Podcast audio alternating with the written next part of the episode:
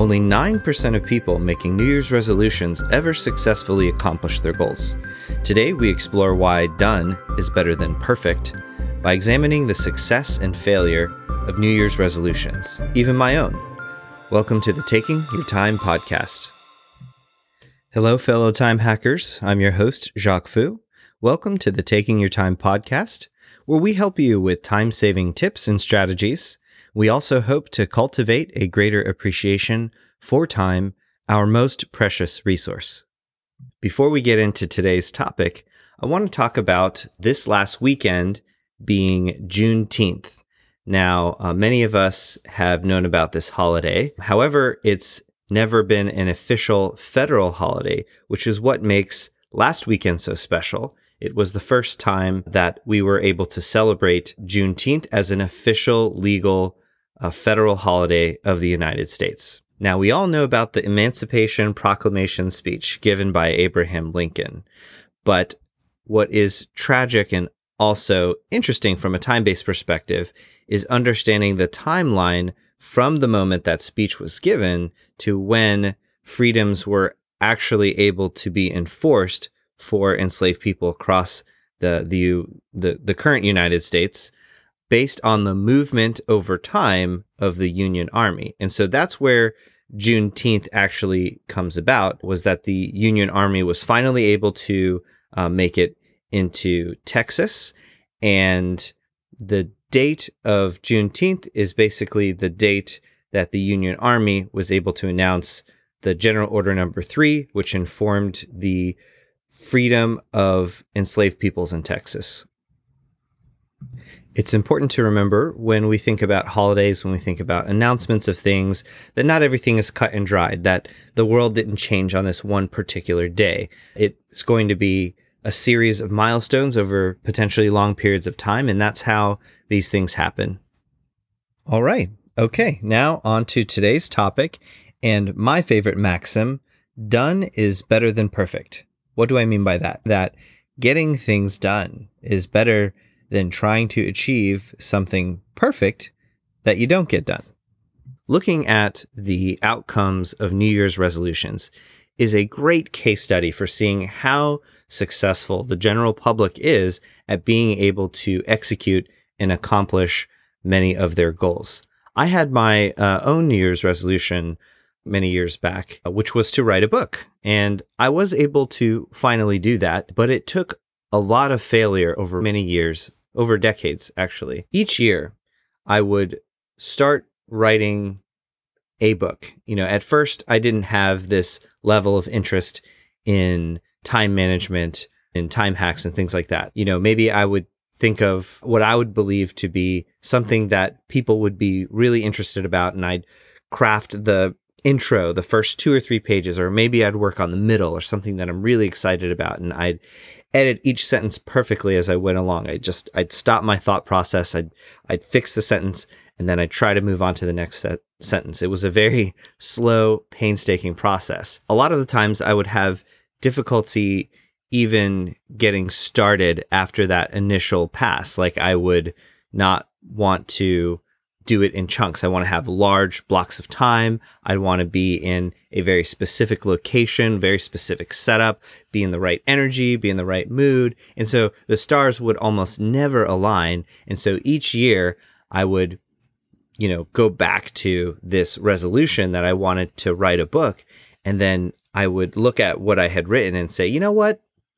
I think I can come up with a better topic. I think that this isn't the perfect topic and I can do something that's ultimately going to be better. So I'd even throw away the measly two or three pages that I had and I'd start some brand new book. And I, I did this for year after year, trying to figure out like, how do people write books? This is impossible. I, I just don't get it. What I have discovered in the year that I finally did write my book, I actually did it in, in about six months. It wasn't a, a multi year, even though it took multiple years to get past two or three pages once I figured out the secret ingredient, I was able to really accelerate that.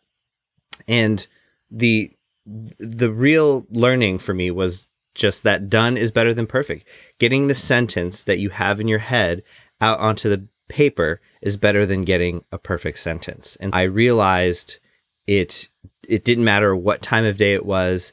It didn't matter how much that I could do. It didn't matter where I was, that I committed to every single day writing at least a sentence.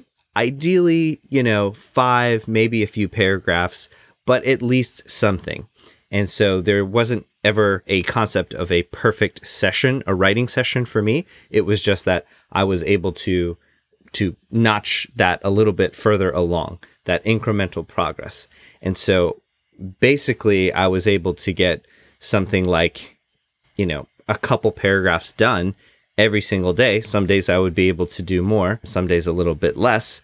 And through that, I was able to to finish writing the book in about six months. And I was happy that, you know, for the first time in my life, I was able to tackle a large goal and get it done. But it was a struggle, and it was almost a joke, I think, amongst family members of, oh yeah, yeah, he's working on a book, but it's always a different book. and it's always, you know, just starting. I think if you look at New Year's resolutions as a case study, you'll find a lot of similarities. And I, I, bet, I bet that writing a book is probably on uh, more than a few people's New Year's resolutions. Uh, so are things like, you know, losing weight and accomplishing some other big goal that year after year they have been, or you, you know, we have been unable to do that. Ultimately, I think why I failed over many years and why many people fail with their New Year's resolutions is in two primary buckets, which is goal setting and this idea of perfectionism, having things be executed perfectly. If we take a look at my personal example, that perfectionism is what held me back from putting very many words on the paper. My writing velocity was abysmal because I wanted to write the perfect sentence each time. I wanted to think about it. I wanted to edit it and tweak it before I moved on to the next sentence rather than you know, using the concept of batching even that we've talked about in previous episodes, I could have just written everything out and deleted all the garbage. And that's actually what I ended up doing. But that perfectionism that existed prevented me from even sitting down to start because I, I felt like if I wasn't in the right mood, then the words that I was going to put out onto the paper was going to be a bunch of garbage. What you actually find out in the process of writing a book, as an example, that a lot of really good books are heavily edited out.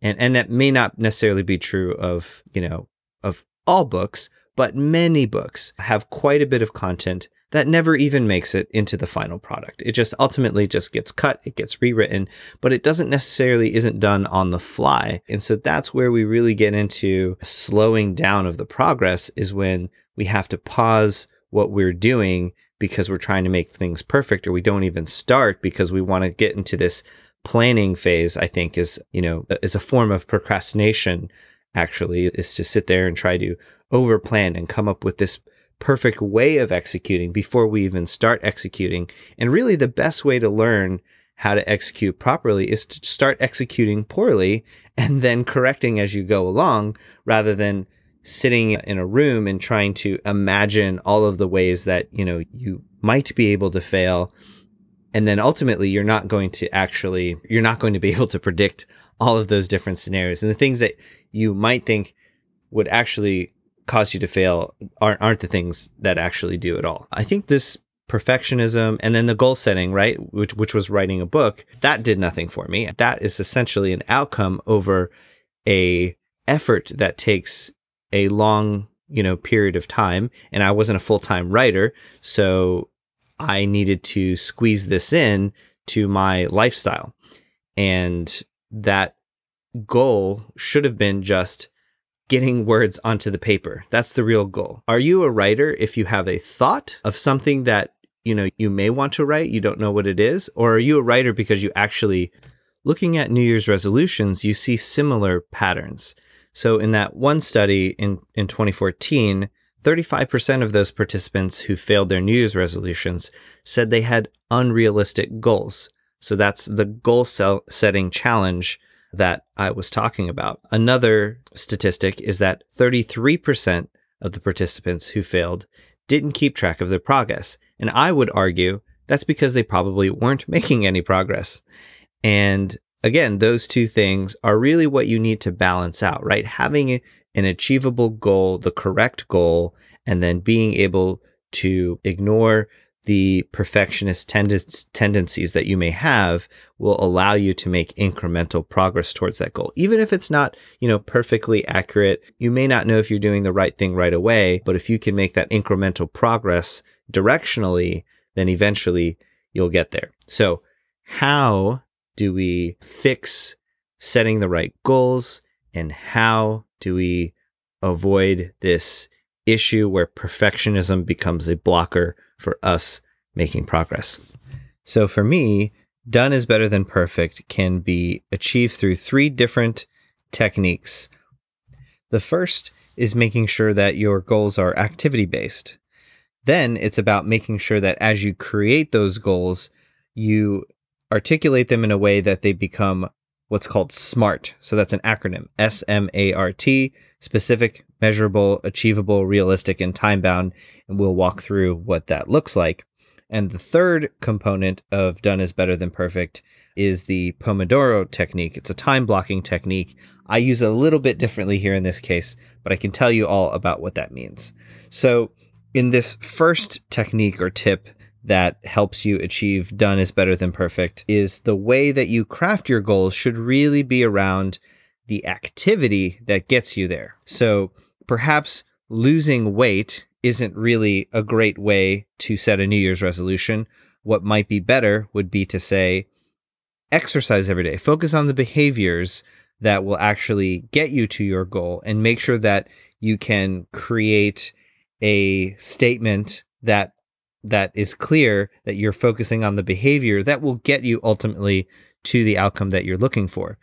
You know, when I was looking at writing a book, I think writing a book was a little bit too vague. So my new goal became writing a couple of sentences. I'm not a writer unless I write a couple of sentences every single day. And that actually became my new goal. If it took me a year or two years or three years to finish the book, that didn't really matter. It ended up only taking six months. But I think that's the power of setting an activity based goal uh, is really making sure that you're making that consistent progress toward your goal. Another interesting side effect of making an activity based goal that is focused on the behavior rather than only the outcome is that you get a lot of positive side effects. And sometimes what you think is the goal ends up becoming something else even better. If we look at losing weight as an example, if let's say the the actual activity based goal is to exercise every day for a specific number of minutes and we'll talk about why you know that's really important being specific but but having that routine of exercising every single day will have many more effects than just losing weight. In fact, there is a chance, depending on how you design your exercise regimen, that you're going to lose inches off your entire body. And if you've incorporated weight training, you may, in fact, um, be the same weight or maybe just a little bit less or maybe even a little bit more, but physically, you will look much healthier and you will actually be healthier and there are a whole bunch of side effects. You'll have more energy, you'll be able to do more, you'll have, you know, less injuries being in a fitter body. And none of those may have been your goal, but they ended up being benefits of changing that positive behavior. So I really think that making that activity based goal, focusing on the behavior that gets you to the thing that you want, is actually a much more powerful way of approaching achieving those goals. And then you barely have to measure it because you know you're doing it every single day. You can know whether you did it or not. So that I think is the first step. If you have an idea of what behavior you need to change, what then helps is to get a little more specific with it, and that's where the the SMART acronym really helps. So let's say you've decided that exercising every day is the right goal. Now you need to make it smart. If we walk through the, the acronym, S is specific. So exercising every day, uh, but what kind of an exercise? So maybe you need to be, you know, more specific there. That's the S. And that could be running. Running could be the exercise. Measurable is is another important thing. So that's where you add a distance or an amount of time. So maybe running every day for three miles. Okay, so that's specific and that's measurable. Then you need the A, that's achievable. So if it's three miles. Have you ever ran three miles in your life? If not, then maybe that's the wrong number. Maybe it's one mile. And you can always go more later. But if you say, I want to run every day for at least one mile, now that's specific, that's measurable, and that's achievable. The R is a little bit redundant, but realistic. I do think running a mile every day is fairly realistic. So that's subjective, of course. All of this is a little bit subjective. And then the the time bound part is every day. I want to if this is let's say it's a New Year's resolution, then I'm saying I want to do this every day for a year. So it's time bound and so I know when I'm going to do it and I know how long I'm going to do it for. And so that is taking a goal and then making a smart. So that's the second step. So again, first step, making make an activity based goal. Second step, make sure it's a smart goal. And then the third technique, which is very important for me, is I have a huge problem with procrastination and wanting things to be just so before I kind of start uh, making progress towards a task. For me, time blocking is a great way of handling that. The Pomodoro technique is one version of this. Pomodoro actually is Italian for tomato.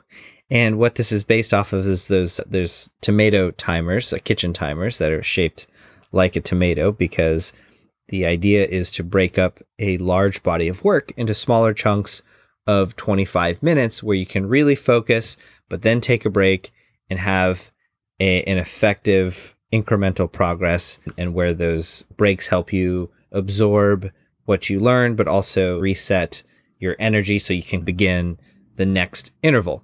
Now, it's great for breaking down large tasks, but what I find it also useful for is it is a way of enforcing that I'm actually, it's a minimum for me. So for some people, it's a way of chopping up a task, and that makes it easier to take it into smaller bites, which is true for me as well.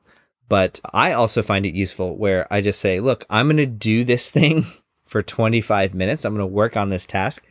Maybe I don't have the perfect idea of where I'm going to start, but I'm just going to go ahead and run the timer and let's just see where it goes. Maybe the first five minutes, I'm actually thinking, what is the most important next step? But that's okay because you do need to take that time in any moment that you're you know, not doing it because you don't know what the next task is a moment wasted. So the Pomodoro technique, setting that timer and just going at it for 25 minutes. Again, even if I don't know exactly what I should be doing in those 25 minutes, I'm going to figure it out within that window. I'm going to do as much as I can and I'm going to make progress. And then I can, you know, make a check mark. I did one Pomodoro. And then later in the day, I'll run the timer again and go for 25 minutes and I'll check it off again. Did another Pomodoro. And so that is a for me has eliminated a lot of the challenges I faced with procrastination where I simply wouldn't start something just because again, I didn't feel like everything was perfectly set in the right place and that I was in the right mental headspace and that I knew the perfect plan of execution. I just did it and in that 25 minutes I figured out what I needed to do. And I typically try to create a task that I could do within that 25 minutes that would still get me somewhere towards my goal. Again, those three things really, for me, echo the done is better than perfect sentiment and help you get there. And so that's making sure that you you do that activity based goal, making sure it's a smart goal, and then using time blocking techniques like the Pomodoro technique to be able to make sure you're carving out that time and getting that thing done. So I hope that was helpful. If you look at those things in your life that are just seem daunting, large tasks, but are also important to you and will fulfill something for you, those are great things to apply. The done is better than perfect, but it also doesn't have to be for large tasks. It can be for small things as well, where maybe you're just spending a little bit too much time when really you could just be finishing that task and moving on. So I wholeheartedly recommend this philosophy of done is better than perfect. If you would like to share a tip with the show, or ask a burning question that you've wanted to find a better answer to, you can text us at 407 214 4303. That's 407 214 4303. Thanks for listening today, and remember, life is how you choose to spend your time. Please use it wisely.